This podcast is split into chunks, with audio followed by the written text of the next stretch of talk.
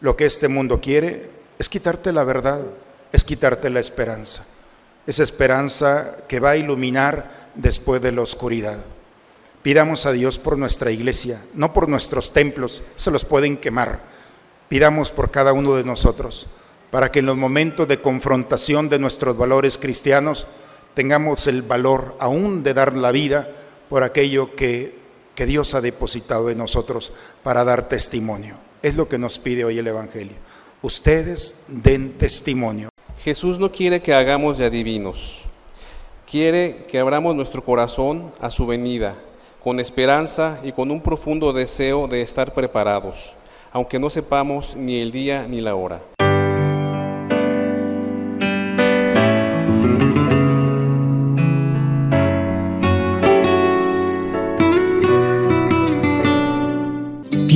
Bienvenidos a la Santa Misa. Estén atentos y levanten la cabeza, porque se acerca la hora de su, de su liberación dice el Señor.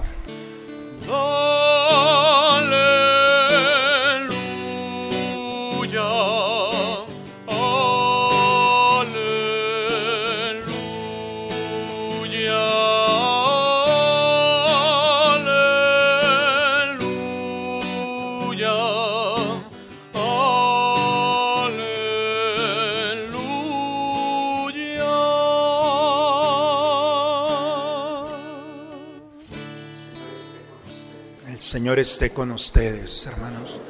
Proclamación del Santo Evangelio según San Lucas.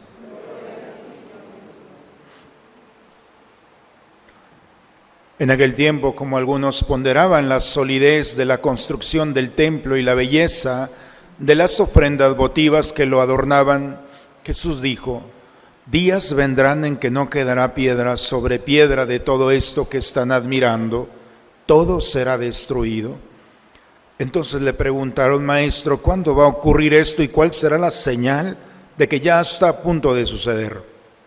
Él le respondió, cuídense de que nadie los engañe, porque muchos vendrán usurpando mi nombre y dirán, yo soy el Mesías, el tiempo ha llegado, pero no les hagan caso. Cuando oigan hablar de guerras y revoluciones, que no los domine el pánico porque eso tiene que acontecer, pero todavía no es el fin. Luego les dijo, se levantará una nación contra otra y un reino contra otro. En diferentes lugares habrá grandes terremotos, epidemias y hambre, y aparecerán en el cielo señales prodigiosas y terribles. Pero antes de todo esto los perseguirán a ustedes y los apresarán. Los llevarán a los tribunales y a la cárcel y los harán compadecer ante reyes y gobernadores por causa mía. Con esto darán testimonio de mí. Grábense bien que no tienen que preparar de antemano su defensa, porque yo le daré palabras sabias a las que no podrá resistir ni contradecir ningún adversario de ustedes. Los traicionarán hasta sus propios padres, hermanos, parientes y amigos. Matarán a algunos de ustedes y todos los odiarán por causa mía. Sin embargo, no caerá ningún cabello de la cabeza de ustedes. Si se mantienen firmes, conseguirán la vida. Palabra del Señor.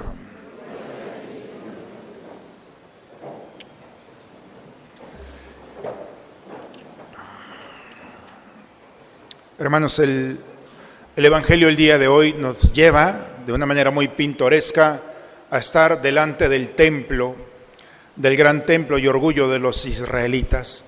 Y le están presumiendo a Jesús la solidez de la construcción, las bellezas de las ofrendas votivas, cubierto de mármol, con piedras preciosas las puertas, con telas finas. Para Jesús esto no es un escándalo, está indignado, porque ese templo lo ha construido Herodes y Herodes es de la tribu del sur, es un indumita. Esta tribu no tiene nada que ver con la tribu de David. Y según la promesa que nos habíamos escuchado en el libro de Samuel, Dios le dice a David, voy a poner a tu descendencia sobre el trono eternamente de Israel. Todos los reyes de Israel tenían que ser de la tribu de David. Y entonces un indumita que no tiene nada que ver está en el poder. ¿Cómo llegó Herodes al poder? Bien, Herodes les construyó el templo. Los fue ganando y compró su conciencia poco a poco, a tal grado que todos, muy contentos, le hicieron pleitesía esa mentira. No importa que no sea de la tribu de David, con tal de que nos construya el templo. Tuvieron que pagar un precio muy alto, a tal grado que todavía hasta el día de hoy no se dice el templo de Israel, se dice el templo de Herodes. Era una mentira. Y Jesús cuando ve esa mentira, por más disfraz que le pongan, es una mentira. Y una mentira se va a caer tarde o temprano. Por eso el texto el día de hoy. Esto se va a caer. Jesús no está viendo la construcción, la mente de piedra a piedra. Esto se va a caer porque esto es una mentira. Porque el templo que tenía que ser para el encuentro de Dios era un lugar de presunción la mentira se viste de muchas maneras, la presunción, la soberbia, el rechazo. ¿Se acuerdan de aquella vez que entró Jesús al templo y empezó a tumbar todo? Uno puede pensar, bueno, pues qué carácter de Jesús. No. Para entrar al templo era de una forma cúbica y entonces en el centro del templo estaba el Santo Santorum, donde el sacerdote, solamente un sacerdote al año entraba.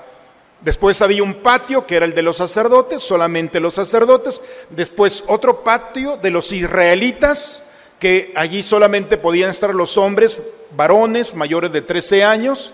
Y después el pórtico de las mujeres. El último pórtico era de los gentiles, es donde Jesús entró a tumbar todo. Era el lugar de los gentiles, es decir, de aquellos que se habían convertido del paganismo al Dios verdadero. Pero ese quinto patio estaba lleno de mercaderes. ¿Cómo puede ser posible, dice Jesús, que hasta el último estos creyentes de último lugar ni siquiera tengan un lugar para orar? No está enojado, está indignado. Y por eso hace un cordel y empieza a tumbar todo. Este templo es una mentira. No sirve para encontrarse con Dios. El templo ya no es un medio. El templo es no es un fin, es un medio para encontrarse con el Señor. El templo no es solamente, no venimos aquí para estar en el templo. El templo es un medio para encontrarse con Dios y encontrándose con Dios, encontrándose con el hermano. El templo tenía que ser el rostro de Dios en la tierra, pero se les había olvidado. Jesús está allí. El verbo de Dios se hizo carne y habitó entre nosotros, dice San Juan. El verdadero templo de Dios está delante de ellos y ellos no alcanzan a verlo porque se han quedado con la imagen, prefieren el templo, una construcción hecha por hombres, que el verdadero templo que está caminando, hablando, acercándose a ellos, irradiando amor, esperanza, salud espiritual, allí está, pero ellos no lo quieren entender. De todo esto se acabará. Y necesita ser destruido. Jesús no destruye un templo. Jesús quiere destruir la imagen, la idea del judío el verdadero templo. Hay una nueva realidad, una nueva forma de encontrarse con Dios. Y esa nueva forma de encontrarse con Dios no depende de una construcción. El verdadero templo ahora reside en cada hombre y en cada mujer.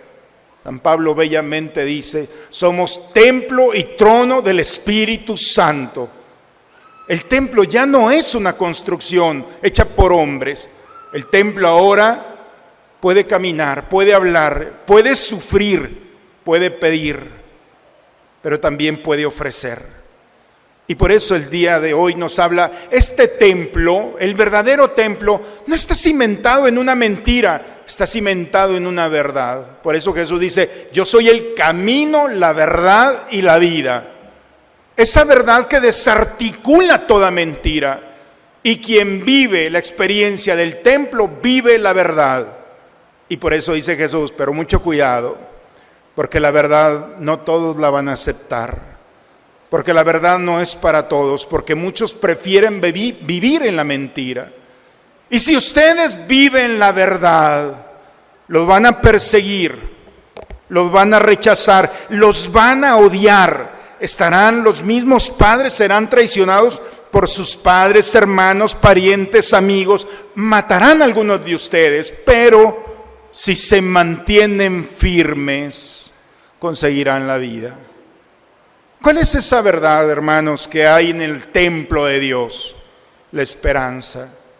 Esa es la primera experiencia, la esperanza que ilumina la oscuridad. La esperanza que me da una razón para despertarme y descubrir que hay una buena razón para dar el paso siguiente. Que por más oscura que esté la noche, tiene una estrella por la mañana que me permite descubrir que va a amanecer que las realidades de este mundo no tienen poder sobre mí, que las malas noticias de este mundo no tienen la oportunidad para asustarme o desarticular mi paz. La verdadera esperanza es aquel que se planta delante de un mundo y le dice, no tienes poder sobre mí. Cuando el cristiano, hermano, vive la experiencia desde el templo, no le tiene miedo a este mundo, Todas las mentiras de este mundo te dicen no se puede hacer nada, tu causa está perdido. Y empiezan a hablar y a decir, muchos se han convencido, pero el que permanezca firme en la esperanza, los matarán algunos de ustedes y los van a perseguir. La mentira no se va a despedir solamente, discúlpame, te engañé. No, la mentira de este mundo va a tratar de quitarte tu verdad y mientras mantengas la firmeza de que Cristo es tu verdad, entonces esa verdad tiene que confrontarse con todas las realidades y miserias de este mundo. Porque ante el pecado de este mundo, la verdad es que Dios es misericordioso. Ante las enfermedades de este mundo, Dios se presenta como el médico. Lo vamos a ver el próximo domingo. Cristo Rey. A mí no me vengan con que no hay enfermedad donde Dios no pueda actuar del alma y del cuerpo. Las realidades de este mundo pueden asustarnos, pero manteniéndonos firmes en Cristo, nos sostenemos y desarticulamos la verdad, la mentira, porque la mentira no tiene raíz. Porque así como la verdad, dice Jesús, la verdad los hará libres. La mentira es todo lo contrario, te hará esclavo. Y esa esclavitud que no te permite vivir y experimentar el fin al que has venido a este mundo, que es la libertad. Por eso el texto del día de hoy, la primera lectura de Malaquías, Malaquías es, si lo buscan en la Biblia, van a batallar para encontrarlo. Son tres hojitas, son tres capítulos, no dura nada. Ya viene el día del Señor ardiente como un horno. Los soberbios, los malvados van a ser consumidos. Él viene a consumir no viene a destruir, a consumir. Jesús, Dios, no viene a destruir al hombre, viene a quemarlo, a destruir para construir, a edificar en una estructura que estuvo lastimada. El profeta Jeremías, la visión del profeta Jeremías, cuando Dios le dice, vas a ser profeta, pero Jeremías, recuerda esto, y es el principio del profetismo. Si vas a arrancar, siembra. Si vas a destruir, construye. Nunca hay una destrucción estéril. Si vamos a mover la tierra, es porque se va a sembrar algo mejor. Y cuando Dios habla de destruir, no significa acabar con el malvado, no, va a acabar con el mal que hay en el corazón del hombre va a acabar con esas ideas, pensamientos, emociones, porque se tiene que destruir el templo. Los judíos, como los aztecas, pensaron que si no se ofrecían sacrificios, el sol no iba a salir, decían los aztecas. Y resulta que cuando llegan los españoles, quitan los sacrificios y el sol salió al siguiente día. La tristeza de las madres que habían sacrificado a sus hijos para que saliera el sol. ¿Para qué tanto sacrificio? Los judíos pensaron que el día que se cayera el templo iba a dejar del pueblo de Israel de ser pueblo de Israel. Después de que crucificaron y resucitó Jesús, 30 años después vino Tito con sus legiones romanas, destruyó totalmente Jerusalén. Sigue viendo pueblo de Israel. No dependía de un templo. Mucho cuidado con depender de las cosas de este mundo. El verdadero templo que hay que recuperar es nuestro cuerpo, ese cuerpo que está llamado a ser templo vivo de Dios, ese templo vivo que mora el Espíritu Santo. ese templo vivo que ilumina la oscuridad con la esperanza. No le tengan miedo a este mundo. Si eres cristiano, fuiste bautizado, fuiste ungido, no es opcional. Eres templo vivo de Dios y en ti mora el Espíritu Santo. Es la acción de Jesús en este mundo. Y cualquier cosa que tú toques es tocada por el Señor. Por eso nos llamamos cristianos, aceite de Dios. Somos el aceite en un mundo lastimado por las heridas del pecado. El medicamento, hermanos, para este mundo somos nosotros, cuando hemos reconocido que el verdadero templo no se destruye. Al final de nuestros días nos vamos a transformar, pero no a destruir. La muerte solamente nos transforma en nuestro verdadero ser delante de Dios. Pero mientras vamos en esta vida, nuestro cuerpo tiene que ser instrumento para llevar la esperanza. No le tengas miedo a la enfermedad, no le tengas miedo a las realidades de este mundo, al egoísmo, a la soberbia, a la soberbia y, a todas las cosas consecuencias del mal. El cristiano es aquel que no se ilumina, no somos no somos una máquina, somos seres de luces, no somos nada de eso. Somos seres humanos que participamos del Espíritu de Dios. Cuando alguien dice, es que somos seres de luces, es mentira, no eres, no eres una cosa de esas. Eres un ser humano, si esto se va a la luz, nadie va a ser iluminado aquí. La verdadera luz no depende de estas realidades de sombra o luz. Es la esperanza, hermanos la esperanza de saber que el Señor no nos va a abandonar. Por eso la lectura del día de hoy. ¿Qué es lo que tenemos que hacer, dice Pablo, mientras llegue el momento de encontrarnos con el Señor?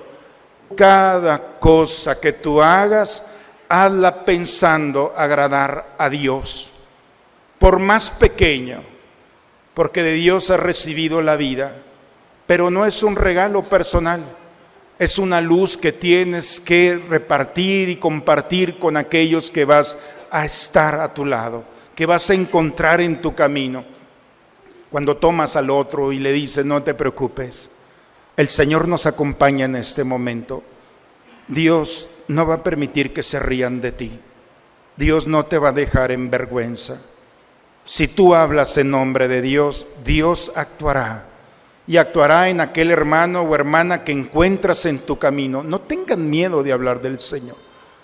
Recupera el verdadero sentido. El escándalo en tiempo de Jesús es que los judíos no querían que Dios se saliera del templo. Era más cómodo tenerlo en el templo aquí. En una ocasión, el templo de Dios, Jesús, salió por uno de los pórticos y había una fuente de agua en algunos momentos el agua empezaba a vibrar. Dice que era tocado por el ángel, uno de los ángeles de Dios. El primer enfermo que se lanzaba se curaba. Era una gracia especial. En esa piscina famosa Jesús llega y ve a un hombre allí postrado y le pregunta, ¿cuánto tiempo tienes aquí? 38 años. Y nadie, le dice Jesús, y nadie te ha ayudado a entrar a la piscina? No, era parte del paisaje. ¿Cómo puede ser posible? Lo toma y lo levanta, vete. Ah, no, los milagros son allá adentro, tú no lo puedes hacer. Hermanos, hoy nuevamente el mundo quiere que Dios se quede aquí en este lugar, pero contigo, conmigo, sin ti o sin ti o contra ti, Dios va a salir de aquí. Si tú lo llevas, qué mejor. Pero si no lo llevas, pobre de ti, alguien lo llevará por ti, pero se te va a pedir cuentas. Somos templos vivos de Dios y hay un mundo que nos espera, porque hay gente llorando, hay gente sin esperanza, hay gente sufriendo y no hay que buscarla. Están en nuestros hogares muchas veces, porque piden nuestro perdón y no se los hemos dado, porque piden nuestras palabras, nuestra visita, nuestra delicadeza, y no lo hemos hecho. Hoy el Señor nos invita nuevamente a recuperar el verdadero sentido del templo de Dios. No es una construcción, eres tú y soy yo. Si un día te presentas a Dios y te dice que no eras templo mío en la tierra, no le vayas a contestar, no supe, porque yo te voy a decir, yo te lo recordé. Hoy en esta Eucaristía y en este domingo, nuevamente el Señor no solamente nos recuerda un privilegio, nos recuerda una responsabilidad. Somos cristianos, aceite de Dios para llevar este medicamento a aquellos que nos esperan. Vivamos, hermanos, esa fuente de vida que hay en nosotros es el Espíritu Santo. Pero no lo limitemos, no tengamos miedo ni vergüenza.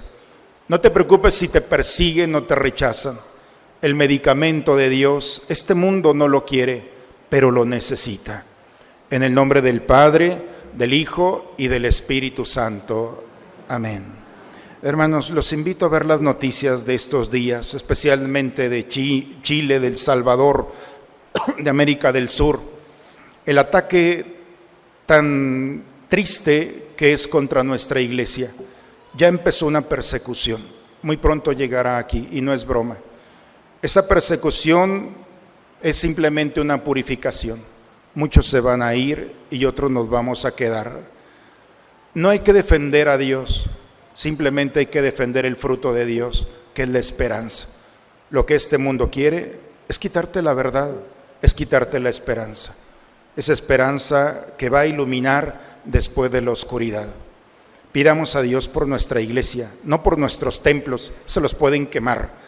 Pidamos por cada uno de nosotros, para que en los momentos de confrontación de nuestros valores cristianos tengamos el valor aún de dar la vida por aquello que, que Dios ha depositado en nosotros para dar testimonio. Es lo que nos pide hoy el Evangelio. Ustedes den testimonio, lo demás déjenmelo a mí. Pidamos a Dios esa gracia. El Señor esté con ustedes, hermano. La bendición de Dios Todopoderoso, Padre, Hijo y Espíritu Santo, descienda sobre ustedes, sobre sus familias y permanezca siempre. Hermanos, en paz, llevamos a Cristo, Él es la esperanza. Vayamos a iluminar nuestra vida y aquellos que nos encontramos. La misa ha terminado. Buen domingo, una muy bonita semana para todos, hermanos. Te turbe, nada te espante, todo se pasa, Dios no se muda, la paciencia todo lo alcanza. Quien a Dios tiene, nada le falta. Solo Dios basta, solo Dios basta, solo Dios basta. Aleluya. Nada te turbe, nada te espante, todo se pasa,